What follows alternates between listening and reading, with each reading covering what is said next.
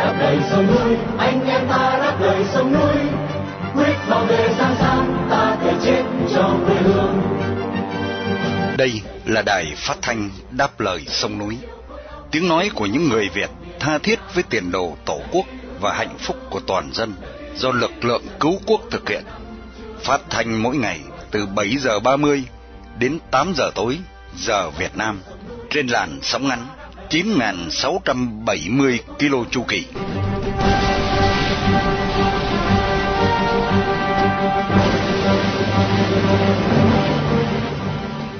Vân Hà kính chào quý khán giả. Hôm nay thứ ba, ngày 19 tháng 9 năm 2023 là buổi phát thanh lần thứ 4511 của Đài Đáp Lời Sông Núi. Để mở đầu chương trình là phần tin tức chọn lọc. Tiếp theo là một câu chuyện thời sự phỏng vấn tù nhân lương tâm Ngô Văn Dũng phần 1 do phóng viên Hồng Phúc thực hiện. Kế tiếp là một chuyện nước non mình và sau cùng là một bình luận thường xuyên để chấm dứt chương trình tối nay. Đặc biệt chương trình phát thanh hôm nay được bảo trợ bởi một nhóm cựu quân nhân ở thành phố Calgary, Alberta, Canada trong danh sách lịch vàng 365 ngày năm 2023 và cũng để vinh danh tù nhân lương tâm Huỳnh Đức Thanh Bình, một người Việt yêu nước đang bị giam cầm trong ngục tù cộng sản.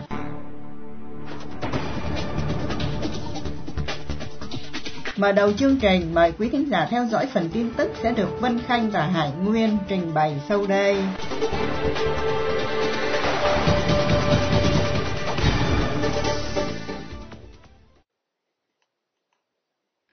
Bảo quyền Việt Nam cho phép hai nhà đấu tranh sang Mỹ tị nạn.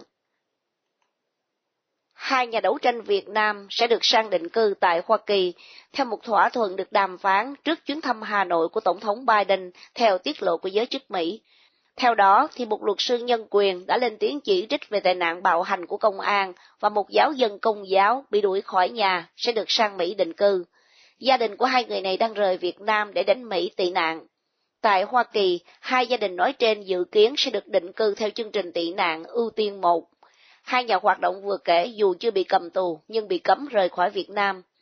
Một giới chức Mỹ cho biết bà quyền Việt Nam cũng đã đồng ý trả tự do cho hai nhà hoạt động bị giam cầm theo yêu cầu của phía Hoa Kỳ trước chuyến thăm của ông Biden vào tuần trước. Các thỏa thuận này xuất hiện trong bối cảnh chính quyền Biden đối mặt với những chỉ trích về ngoại giao với Việt Nam, Ấn Độ và Saudi Arabia là những nước từ chối cho công dân hưởng các quyền tự do chính trị như ở phương Tây. Trong số hai tù nhân được phóng thích nhân chuyến thăm của ông Biden, có một nhà hoạt động về tôn giáo được sang Đức tị nạn và một nhà báo độc lập bị kết tội trốn thuế. Các quan chức Mỹ không nêu tên trong số bốn người vừa kể vì lý do nhạy cảm về ngoại giao và an ninh, nhưng tên của hai cựu tù nhân đã được biết. Nhà hoạt động cho quyền tự do tôn giáo Nguyễn Bắc Truyển xác nhận việc ông được trả tự do và đã cùng vợ sang Đức vào đầu tháng này. Việc trả tự do cho nhà báo độc lập Mai Phan Lợi cũng đã được xác nhận. Trong khi đó, các tổ chức đấu tranh cho nhân quyền Việt Nam nói tình hình ở Việt Nam hết sức tồi tệ. Tổ chức giám sát nhân quyền cho biết, Bảo quyền Hà Nội đang giam cầm ít nhất 159 tù nhân lương tâm và bắt giữ 22 người khác. Cần biết là Việt Nam trong năm nay đã kết án 15 người với mức án tù dài hạn trong các phiên tòa không được công bằng. Gia đình tử tù Lê Văn Mạnh nhận được thông báo về việc tử hình. Tòa án tỉnh Thanh Hóa vào ngày 18 tháng 9 đã gửi thông báo về việc thi hành án tử hình đối với tử tù Lê Văn Mạnh. Thông báo do tránh án Nguyễn Thị Nga ký gửi cho ông Lê Văn Chính và bà Nguyễn Thị Việt là cha mẹ của tử tù Lê Văn Mạnh. Thông báo được gửi đi để gia đình biết mà nộp đơn xin nhận tử thi đưa về mai táng. Thời gian gửi đơn đến tránh án tỉnh Thanh Hóa phải trước ngày 21 tháng 9. Cần biết là tử tù Lê Văn Mạnh có địa chỉ tại thôn 4, xã Yên Thịnh, huyện Yên Định, tỉnh Thanh Hóa. Vào năm 2005, ông này bị tòa tuyên án tử hình với cáo buộc hiếp dâm và sát hại một bé gái tuổi vị thành niên.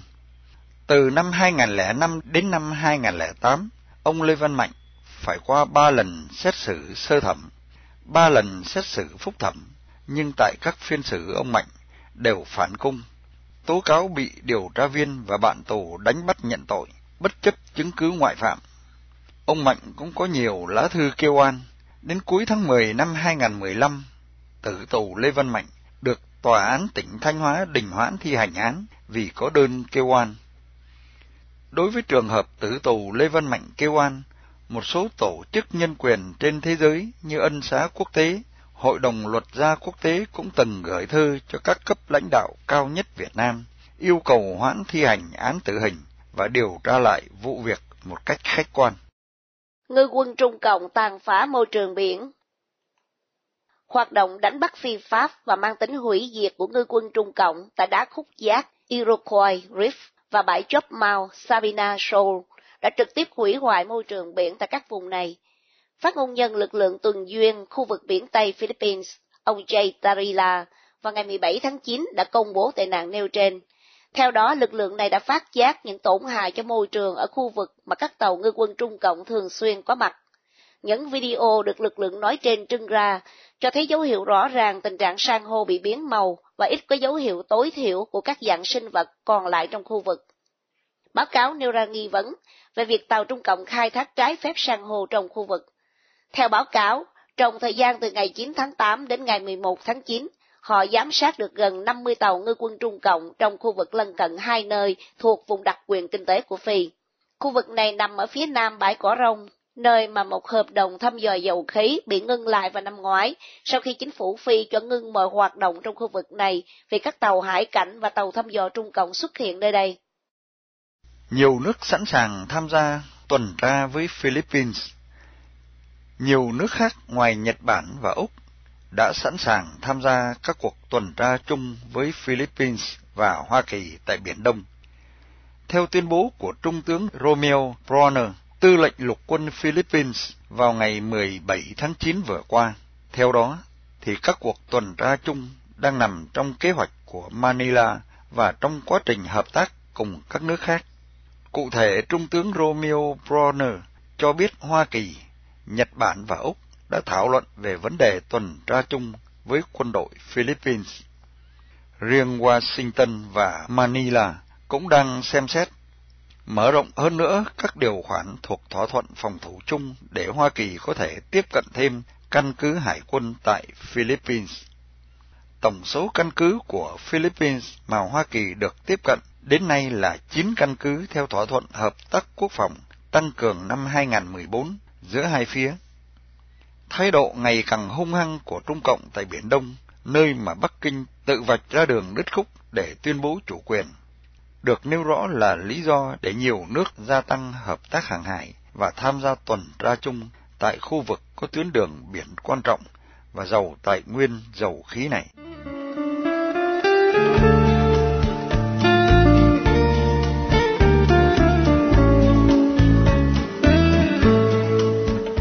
Kính thưa quý thính giả, ngày 10 tháng 9 vừa qua, Tổng thống Hoa Kỳ Joe Biden đã có chuyến công du Việt Nam. Đồng thời trong thời gian này có một số đông các tù nhân lương tâm Việt Nam được trả tự do, trong đó có những người được phóng thích trước ngày mãn án tù. Dịp này, phóng viên Hồng Phúc đã có cuộc nói chuyện với tù nhân lương tâm Ngô Văn Dũng, người chủ trương Facebook Biển Mạng, được phóng thích sau 5 năm bị cầm tù về tội thuộc thành phần phản động. Kính mời quý vị cùng theo dõi sau đây. Thưa quý vị thính giả, ngày 14 tháng 9 2023 vừa qua, tù nhân lương tâm Ngô Văn Dũng, người chủ trương Facebook Biển Mặn đã được nhà cầm quyền Cộng sản Việt Nam trả tự do. Sau 5 năm thi hành một bản án do nhà cầm quyền Cộng sản Việt Nam gán ghép cho cái tội danh thuộc thành phần phản động. Tù nhân lương tâm Ngô Văn Dũng là chứng nhân cho những tội ác mà nền tư pháp của Cộng sản Việt Nam đã quy chụp lên đầu bất cứ một công dân nào không tuân hành những điều chúng muốn. Cộng sản Việt Nam đã giam cầm đầy đọa, tra tấn những tù nhân lương tâm bằng dùi cui, roi điện. Thế nhưng, bạo lực, cường quyền của chế độ Cộng sản phi nhân có tàn ác đến đâu vẫn không thể khuất phục được những tâm hồn yêu nước và những lý tưởng tự do. Như sóng vỗ bờ, lớp sau đùn lớp trước, tù nhân lương tâm vẫn ngang nhiên ngẩng cao đầu thách đố với cường quyền. Tù nhân lương tâm, những người vẫn còn hãy đã quất, họ đã hy sinh đời mình cho chúng ta được sống tự do và hạnh phúc. Dịp này, phóng viên Hồng Phúc đã có cuộc trò chuyện với tù nhân lương tâm Ngô Văn Dũng, người chủ trương Facebook Biển Mặn vừa mới ra tù. Kính mời quý vị cùng nghe sau đây. Thưa chúng tôi là Hồng Phúc của Đài Phát thanh Đáp Lời Sông Núi, xin được uh, trân trọng kính chào tù nhân lương tâm Ngô Văn Dũng từ Cao Nguyên Trung Phần Việt Nam, chủ trì trang Facebook Biển Mặn. Kính chào anh Hồng Phúc của Đài Đáp Lời Sông Núi. Tôi Ngô Văn Dũng và có Facebook Biển Mặn xin uh, trả lời những phỏng vấn của của đài. À, dạ thưa anh, xin anh vui lòng cho biết cái cảm tưởng của anh sau khi anh bước chân ra khỏi cái nhà tù của Cộng sản Việt Nam nó như thế nào, thưa anh? Nói về cảm tưởng thì uh, nhiên đi ra khỏi tù thì uh, được uh, nhìn được ánh mặt trời, nhìn được uh, gặp được gia đình, à, hít thở được không khí, à thì chắc chắn là nó khác hơn hơn trong trong từng nhà tù rồi. Nhưng mà đối với tôi thì cũng từ một nhà tù nhỏ ra một tù lớn thôi nó chỉ khác nhau chút đỉnh thôi anh không có gì. Dạ. À, dạ thưa anh xin anh vui lòng cho nghe về cái đời sống ở trong cái ngục tù của cộng sản Việt Nam đó mà anh đã trải nghiệm qua trong năm năm ở trong đó. Thì nó như thế nào thưa anh? Nó qua từng giai đoạn. Tôi là một người đã, đã, đã đấu tranh dân chủ thì tôi phải nói trung thực không thêm không bớt dù chỉ nửa lời. À cho nên là những lời nói của tôi là một cái hình ảnh dù rằng nó có là à, phú như thế đâu nó vẫn là thật sự. Khi vào thì họ, họ trong thời gian đầu là họ mấy ngày à, tạm giam thì tôi à, tuyệt thì thực tôi yêu cầu luật sư theo luật quy định tại Việt Nam. Nhưng thực tế họ không có là thực hiện và họ không có đáp ứng. Và sau năm ngày đó là tôi ăn cơm lại và tôi sẽ làm việc. Và đến ngày thứ chín thứ mười thứ thứ chín á là họ đưa tôi vào tạm tạm tạm tạm giam. Và trong khi vô tạm giam thì họ yêu cầu tôi là bằng đồ tù. Và tôi trả lời rằng là tôi đang bị can cho nên tôi không thể bằng đồ tù. Không thể đã bằng là đồ phạm nhân được. Và cuối cùng họ đáp ứng theo yêu cầu đó và họ tôi không bằng à, à, đồ à, tù trong thời gian đó thì là về vấn đề là nó, nó ở ga không chứng tại số 4 phi đăng lưu là nó trải qua hai giai đoạn. Giai đoạn thứ nhất là giai đoạn đầu là giai đoạn của ba không tính quản lý. Cho nên là về vấn đề mọi vấn đề nó nó nó diễn ra rất là tốt. Ăn uống báo chí cà phê nói chung mọi cái là rất là tốt. Và riêng cán bộ của ba không chính họ đối xử với phạm nhân nói chung và tôi nói riêng là tôi nhìn thấy chung chung là rất tốt không có vấn đề gì gọi là là nhục hình ép cung cả chỉ có muốn cung thôi, chứ ép thì họ không ép. Và đồng thời nó ở trong cái môi trường là với cái diện tích là bảy mét rưỡi vuông. Trong đó có nhà cầu, tắm rồi nói chung là đầy đủ. Có một bóng điện và có một cái lỗ nhỏ để đưa thức ăn vào. Tôi gọi là lỗ chó. Và rất là nóng. Và đến khi làm việc ờ, điều tra, với điều tra thì mới được ra ngoài, còn không là nhốt trăm phần trăm. Với nhiệt độ bên trong là rất là nóng. Còn sau ờ, ở giai đoạn hai là nó chuyển qua sắp nhập với Chí Hòa là nó thuộc đội sáu của Chí Hòa. Khi mà qua đội sáu Chí Hòa rồi thì nó lại khác hoàn toàn. Tháng đầu là nó không có bán căng tin. Và sau đó nó có bán căng tin nhưng mà nó chỉ bán đồ một thứ ít thôi còn báo chí hoặc là cà phê hoặc đá là nó không có bán. Chính vì vậy cho nên tôi với Lê Quý Lộc tiếp tục kỹ thuật để đấu tranh đòi những cái thứ đó. Yêu cầu anh phải bán đầy đủ cho chúng tôi. Thì trong quá trình tiệc thực thì Lê Quý Lộc là người bạn tù của tôi á, là bị đánh. Nhận được tin là lê quý lộc bị đánh thì tôi lên tiếng yêu cầu gặp cán bộ để làm việc. Tuy nhiên, họ không cho gặp kêu nhiều lần. Nhưng cuối cùng họ không cho gặp. Thì là vào lúc khoảng 8 giờ, khoảng như hai chục người công an bên dưới hòa qua và mở cửa và còng tôi lại. Trong khi đó tôi nhịn đói 7 ngày không ăn. Con người tôi nó chỉ là còn nhắm xương thôi hai người công an nó sắp nắp tôi ra. Và ra tới ngồi xăng ngồi xăng mà chỗ đậu xe là quýnh tôi à, bằng dù cui vào đó điện thì tôi ờ, cũng không biết cái gì cả diễn ra vì khi lúc đó hình như mình yếu quá rồi mình bất tỉnh rồi. Và khi tôi tỉnh dậy thì tôi thấy tôi đang nằm ở trong cái phòng. Ờ, và nó hai người nó đè được đầu tôi xuống nó không cho tôi ngóc cái đầu lên. Và sau đó là họ đưa tôi qua chí hòa để à, chữa cái, những vết thương á và tôi ở dưới hòa được một tuần ở tại trạm xá đó. Và sau một tuần đó là là họ đưa tôi lên ra trên trên cái uh, g 20 á của khoảng năm ở mà trong diện tích cũng khoảng bảy bảy mấy tỷ vuông á. Và họ nhốt tôi tại đó. Và sau đó tôi đi cùng đi cùng bảy ngày. Vì thời lượng chương trình có giới hạn kính mời quý thính giả nghe tiếp phần 2 vào tối mai. Cảm ơn quý vị.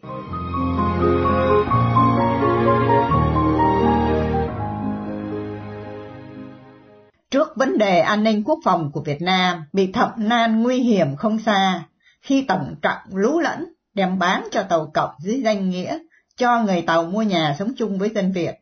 Trong tiết mục chuyện nước non mình, chúng tôi xin gửi đến quý thính giả đài đáp lời sông núi bài viết có tựa đề Rước voi dày mã tổ về quốc phòng, an ninh sẽ được Hải Sơn trình bày để tiếp nối chương trình tối hôm nay.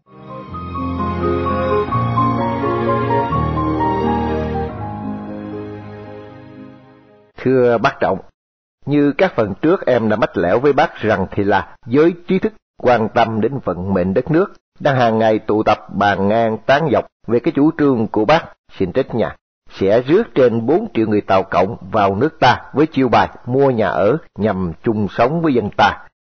Nhóm hội này nói rằng nếu ý đồ của bác mà trở thành hiện thực, thì lại một lần nữa giặc Tàu tái đô hộ nước ta mà kẻ rước nó vào, không ai khác hơn chính là bác, người đứng đầu Đảng Cộng sản Việt Nam. Hôm nay em mách bác chuyện nhóm hội này đang bàn về cái mảng gọi là an ninh quốc phòng. Bác hãy vấn tay lên mà nghe thiên hạ đang nguyền rủa bác hơn cả tên Lê Chiêu Thống đó. Theo nhóm hội này thì khi giặc tàu vào sống ở nước ta, chúng sẽ đặc biệt chú ý đến lực lượng công an. Lực lượng mà bác gọi là lá chắn của đảng, của chế độ gì đó, và lực lượng quân đội nữa. Khi đã an cư trên đất nước ta, bọn chúng sẽ dùng nhiều thủ đoạn để nắm lấy yết hầu của hai lực lượng này. Bác biết rồi đó, dùng tiền để mua chuộc là thủ đoạn chủ yếu của bọn chúng. Thông qua con mắt của các tình báo được cài cắm vào nước ta, chúng lục loại tìm tòi các con em của những gia đình lương thiện, tiếp cận, nhận làm anh em kết nghĩa, giúp đỡ gia đình. Tiếp đến là nhận các cháu học giỏi, thông minh, có khả năng sở trường. Chúng sẽ chủ động kết thân, gần gũi và có thể đi đến nhận làm con nuôi, em nuôi, vân vân. Chúng sẽ gợi ý, khích lệ gia đình định hướng vào các trường quân sự, công an và sẵn sàng hỗ trợ về tài chính để các cháu yên tâm theo học. Chúng dùng tiền để hối lộ các cửa của các cấp chính quyền, để những thanh niên ưu tú của ta mà đã lỡ xa vào bẫy của chúng được vào các trường sĩ quan quân đội, các trường đại học công an và các trường chuyên nghiệp trong lực lượng vũ trang. Khi ra trường, chúng sẽ dùng tiền đúc lót để những sĩ quan trẻ mới ra trường này chiếm lĩnh những vị trí nhạy cảm, những khâu, những công đoạn quan trọng trong hệ thống quốc phòng, an ninh của ta. Vậy là chỉ cần thời gian từ 5 năm đến 10 năm thôi, Tàu Cộng có thể cài cắm hàng nghìn chân tay của chúng nằm trong lĩnh vực quốc phòng, an ninh. Việc này đồng nghĩa với việc chúng ta sẽ mất nước, làm tay sai bền vững cho chúng. Nhóm hội này khẳng định chắc chắn bác là tên ngu si đần độn vì đã răm rắp tuân thủ công khai làm tay sai cho bọn quan thầy Bắc Kinh. Đần độn đến mức để cho bọn bán nước hại dân trong giới cầm quyền ở Hà Nội sản sinh ra những phương sách trái với luân thường đạo lý, trái với thuần phong mỹ tục, trái với đạo đức làm người mà trong lịch sử nước ta qua các triều đại chưa bao giờ có. Nhóm hội này tuyên bố rằng rất tâm đắc với nhận định mang tính tổng kết được lan tỏa trên mạng xã hội rằng chế độ của bác Nguyễn Phú Trọng như một đống phân đang thối rữa. Nó là tác nhân sinh ra dòi bọ. Bác đang loay hoay đi bắt dòi bọ. Bắt con này, nó lại sinh ra con khác và cứ thế không bao giờ hết dòi bọ. Muốn diệt dòi bọ, phải dọn sạch đống phân, phải tiêu hủy, phải đốt cháy hết đống phân thì tự nhiên hết dòi bọ bác ạ. Nghĩa là cái chế độ mà bác đang nâng niu vung đắp chính nó đang sinh sôi nảy nở tham nhũng. Bác không thể lần mò đi bắt từng tên tham nhũng hồng triệt tiêu tham nhũng được, mà phải hủy bỏ chế độ này đi, vì theo đó tham nhũng cũng sẽ bị triệt tiêu. Chỉ có thế mà bác cũng không nghĩ ra, thiên hạ chửi bác lú lẫn là đúng, rất đúng. Một lần nữa em thành thật khuyên bác, bác hãy can đảm lên, trực tiếp tiêu hủy đống phân đang thối rữa của bác để cứu dân, cứu nước. Chỉ có phương cách này, em chắc chắn rằng bác sẽ lấy lại phần nào niềm tin trong dân chúng. Em rất tâm đắc về ai đó có ý kiến trên mạng đề xuất mà em đọc được rằng đề nghị bác Trọng tìm con đường tự kết liễu đời mình đi bằng cách nhảy lầu, tự thắt cổ hoặc là tự nhả đạn vào cái đầu không được thông minh của mình. Đó là cách bác tự kết thúc cuộc đời mình một cách thanh thản nhất, bác nhé. Vài hàng mắt bác, hẹn lại lần sau em sẽ mách lẻo phần bàn về văn hóa và xã hội. Quyết định vậy bác nha.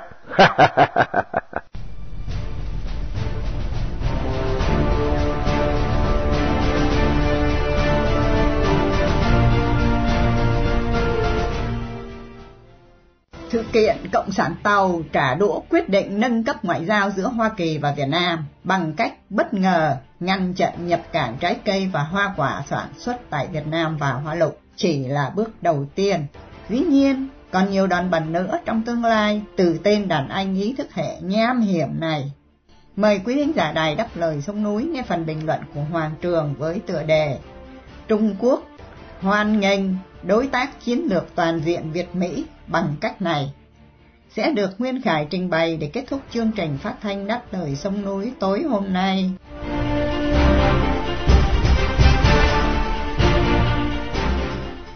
Hàng trăm container chuối, mít, xoài, sầu riêng, thanh long bất ngờ bị tuyết còi ngưng xuất sang Trung Quốc.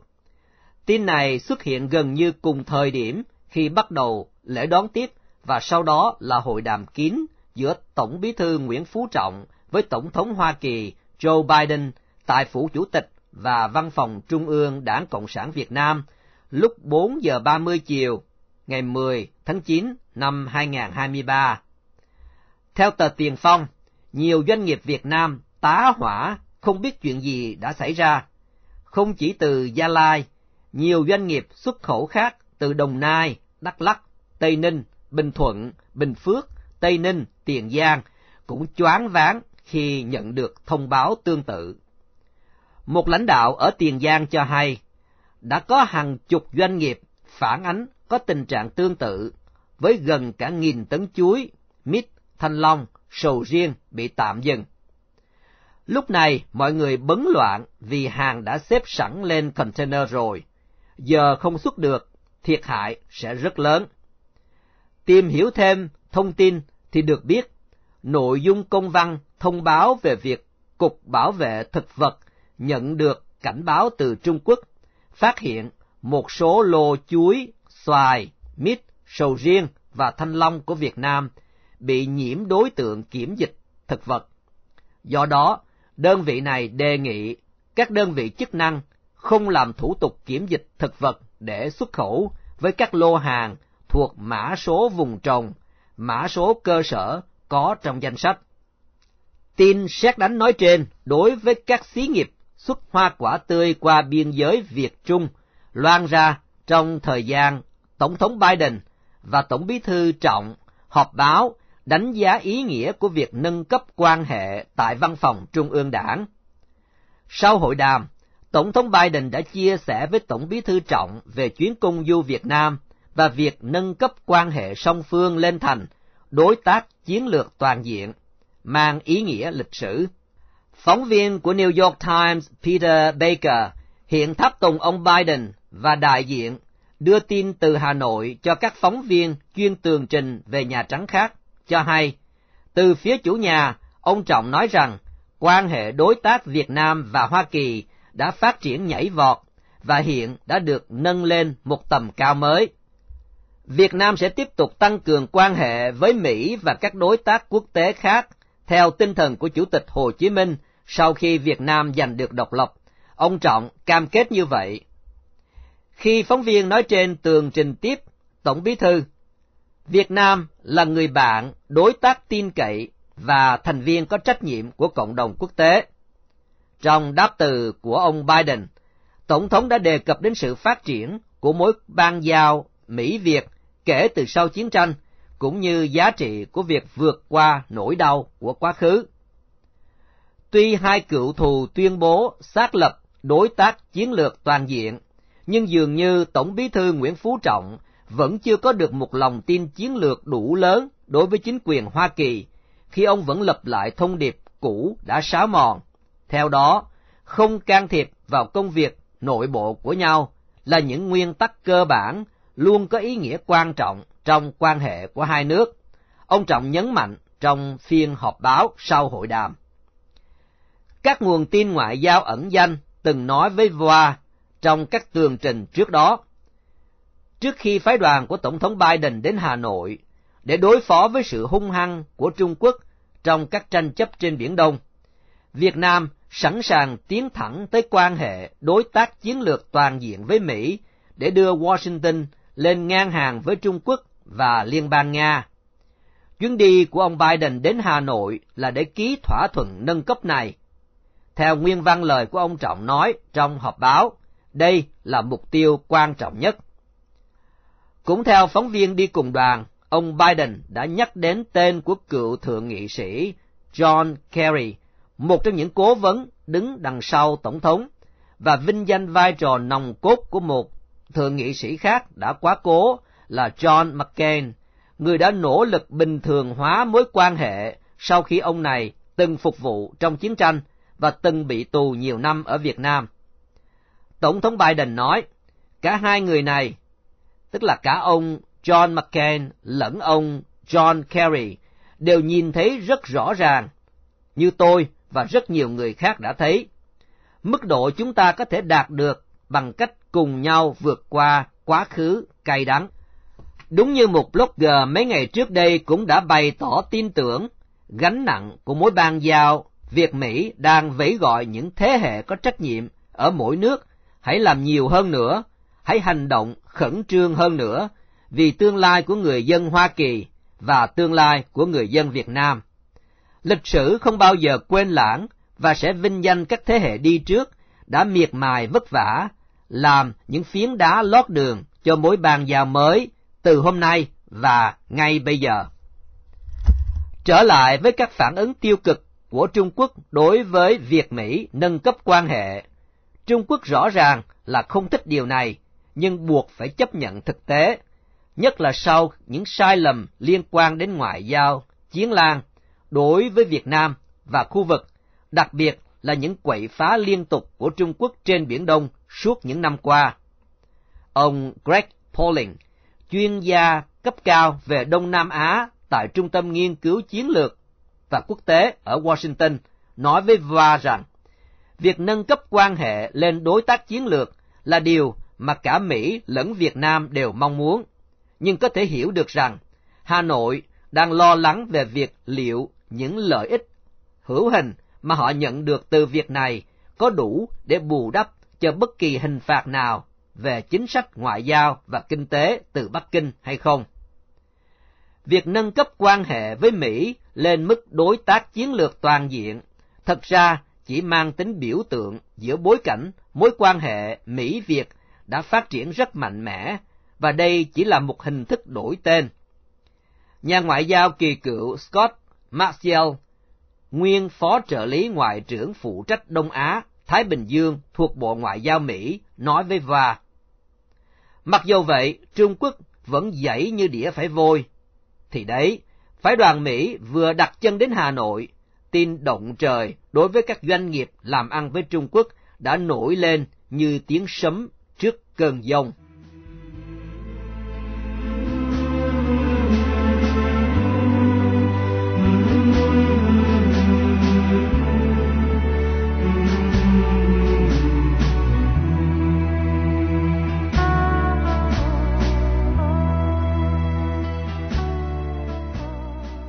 Khi chia tay trong buổi phát thanh tối nay, kính mời quý thính giả cùng đài đáp lời sông núi nhớ đến tù nhân lương tâm Huỳnh Đức Thanh Bình, sinh năm 1996, bị bắt vào ngày 7 tháng 7 năm 2018.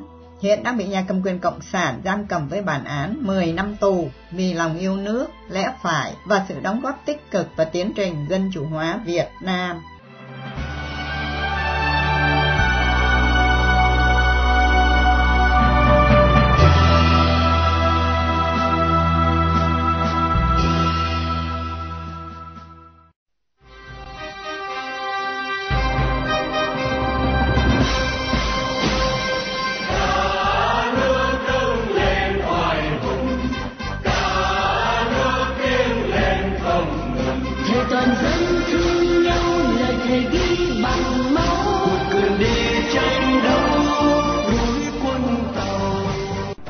Trình phát thanh đáp lời sông núi hôm nay đến đây là chấm dứt. Hẹn gặp lại quý thính giả trong chương trình tối mai vào lúc 7 giờ 30.